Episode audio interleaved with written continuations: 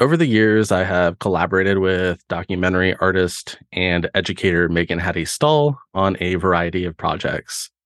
We have worked in film programming and even co hosted a podcast together. The two of us have played Pac Man in Seattle, Shop for Produce in Portland, and most recently met a cat in Brooklyn named Simcoe. If you go on my Instagram, you can see a picture of him. Anyway, that's not the point. The point is that I wanted to know what Megan thought of a little scene comedy from 1934 called Beauty and the Bus. And more specifically, it starred Patsy Kelly. I think she seems like she doesn't quite fit in in that environment and she seems unlucky and misunderstood and uh, she has like a chip on her shoulder, but I think she's pretty funny.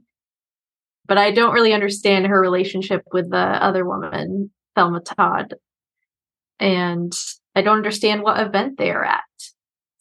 Maybe a, a bingo type or like some kind of drawing or tickets. Okay. In Megan's defense, no one can really tell what the heck is going on in most of Patsy Kelly and Thelma Todd's shorts. They are full of rotating sets and loosely scripted plots. I don't know. Most of the time, someone is crashing through a window or accidentally stepping into a wastebasket. Who knows?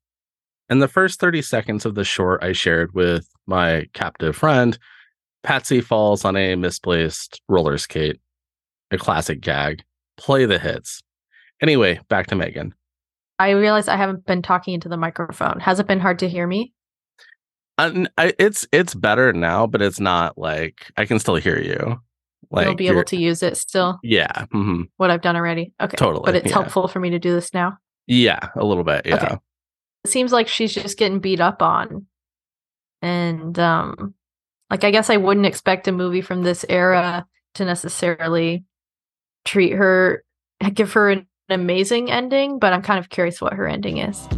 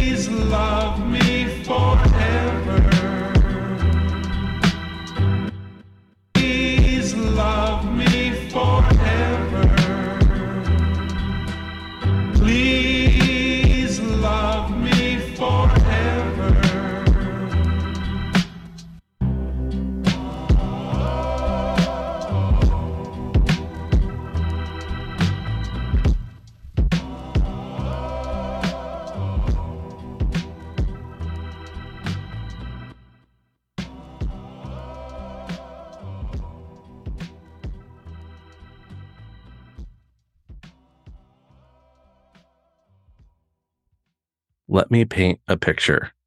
It's the early 1930s, Hollywood. I'm probably not going to place a reverb on that in post, but imagine that I did. Zagnut candy bars are popular.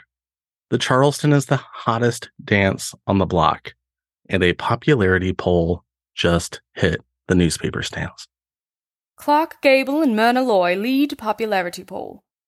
Clark Gable and Myrna Loy are king and queen of film stars in New York's metropolitan district, according to the recent radio poll by WMCA. Gable was followed by Dick Powell, Bing Crosby, William Powell, and Robert Montgomery. On the actress side, Miss Loy was followed closely by Joan Crawford, Ginger Rogers, and Ruby Keeler, with Janet Gaynor, Norma Shearer, Jean Harlow, and Katharine Hepburn down the list. As Joan Crawford read these results, she was very likely smoking a cigarette while saying something like, serves them right. While the MGM star disliked most of her contemporaries, she absolutely loathed Norma Shearer for receiving what she thought to be the best roles. Meanwhile, screen star Irene Dunne paid little mind to this list. She was more concerned with the public's perception of her social life, one that was more complicated than reported, she argued. Celebrated columnist Molly Marsh approached the newly minted Warner Brothers player about these spurious allegations. A composed but candid Irene Dunne spared little time responding. It seems almost impossible to live a private life in Hollywood. We are under espionage all the time. If we live quietly at home, then we are colorless, uninteresting. If we jazz around, we are gossiped about and speculations run wild. If we are just ourselves, and most of us are surprisingly simple, then we are not glamorous, fascinating, or even interesting. Miss Dunne then excused herself to try on some wigs for her new picture. Irene's somewhat static personal life was soon overshadowed by fast flying gossip that found its way around the movie colony. Loretta Young, who underwent a minor operation, was reported to be recovering rapidly today. She's expected to be released from the hospital within a few days. Rumors started circulating again when Gloria Swanson and Herbert Marshall sailed to Catalina Island on a private yacht. Marshall persistently has denied that him and his wife, Edna Best, are on the verge of separation. Miss Best also scoffed at the reports before she left for England. These stories peppered the dailies on a regular basis. If you tried hard enough, you could find mention of an emerging actor named Patsy Kelly. Columnist O.O. McIntyre said the New York born performer had a 10th Avenue slouch. Flickr fans said Patsy was rough as the side of a Dublin blackthorn shillelagh. Meanwhile, Decatur's Sunday Herald and Review raved that Kelly would find a big following for her nitwit doings. I don't think anyone was writing about Irene Dunne this way. Still, Patsy didn't really care the queer actor, comedian, and stage star had arrived in Hollywood to build a very unlikely career.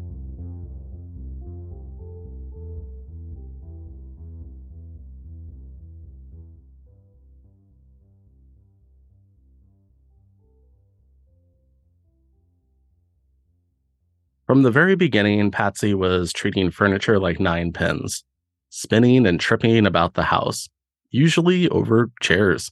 She was a born performer, a fall guy, the sluggo to Nancy.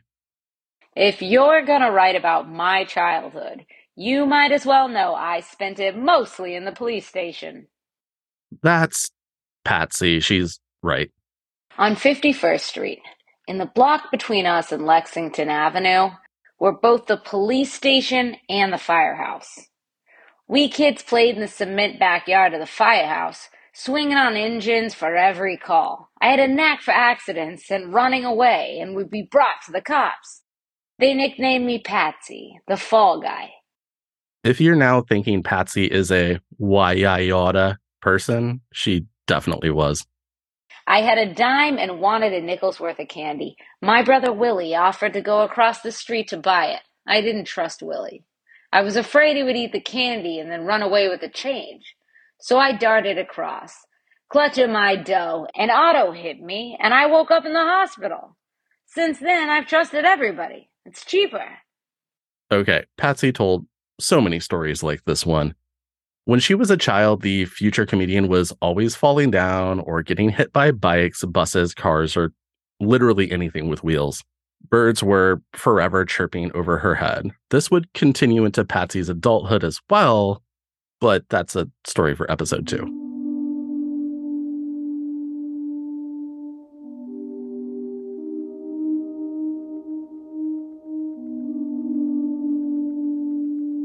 When the young troublemaker was 14, she walked a few blocks down the street to join her pal, Ruby Keeler.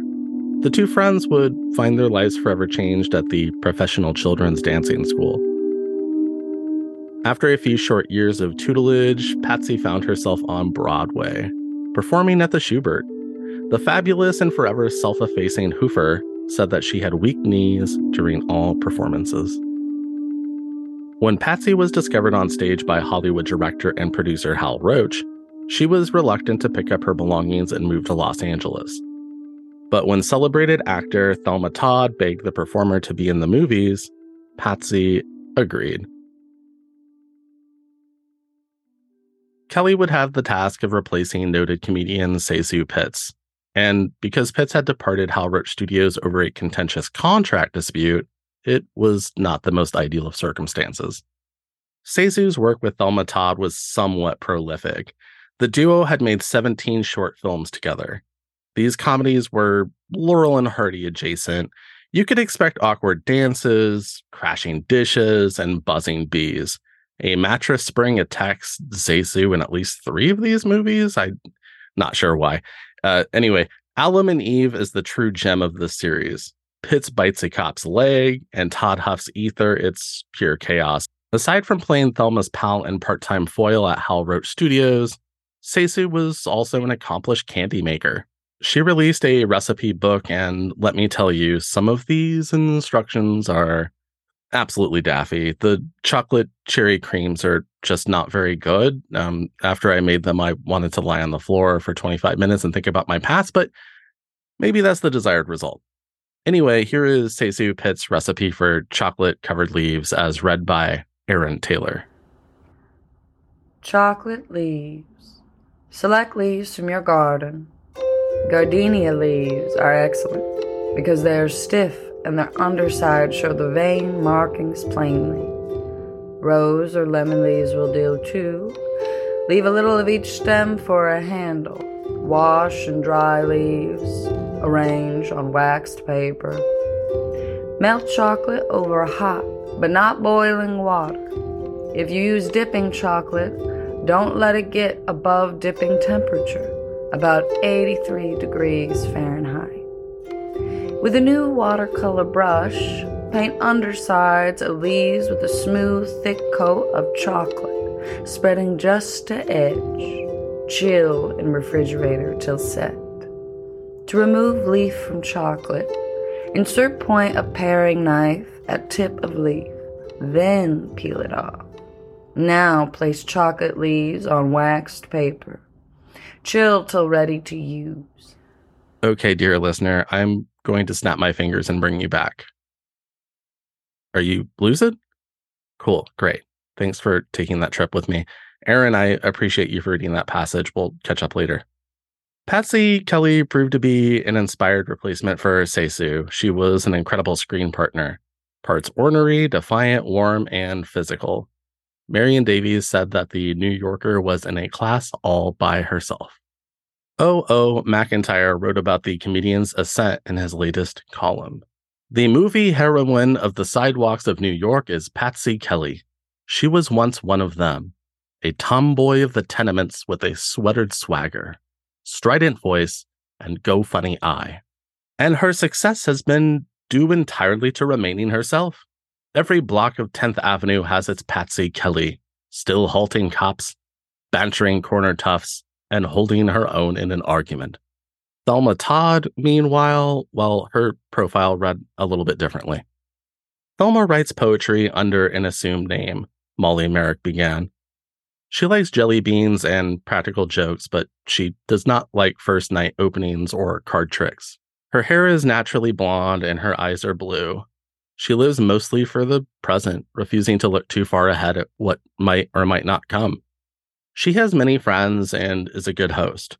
She loves outdoor sports, rides horseback frequently, and dances a great deal. Todd and Kelly, as they were affectionately billed, were about to set a new comedy standard for Hal Roach Studios.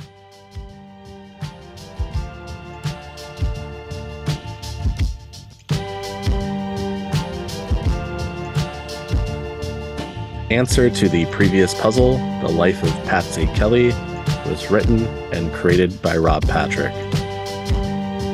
Episode 1 was voiced by Allyson Roche, Erin Taylor, Emily Ann Hoffman, Clare Austen Smith, and Mary Anne Carter. Podcast art by Courtney LeSueur. Theme and closing songs by Crockett King. Original music by Noah East. Special thanks to Ali Rosenberg.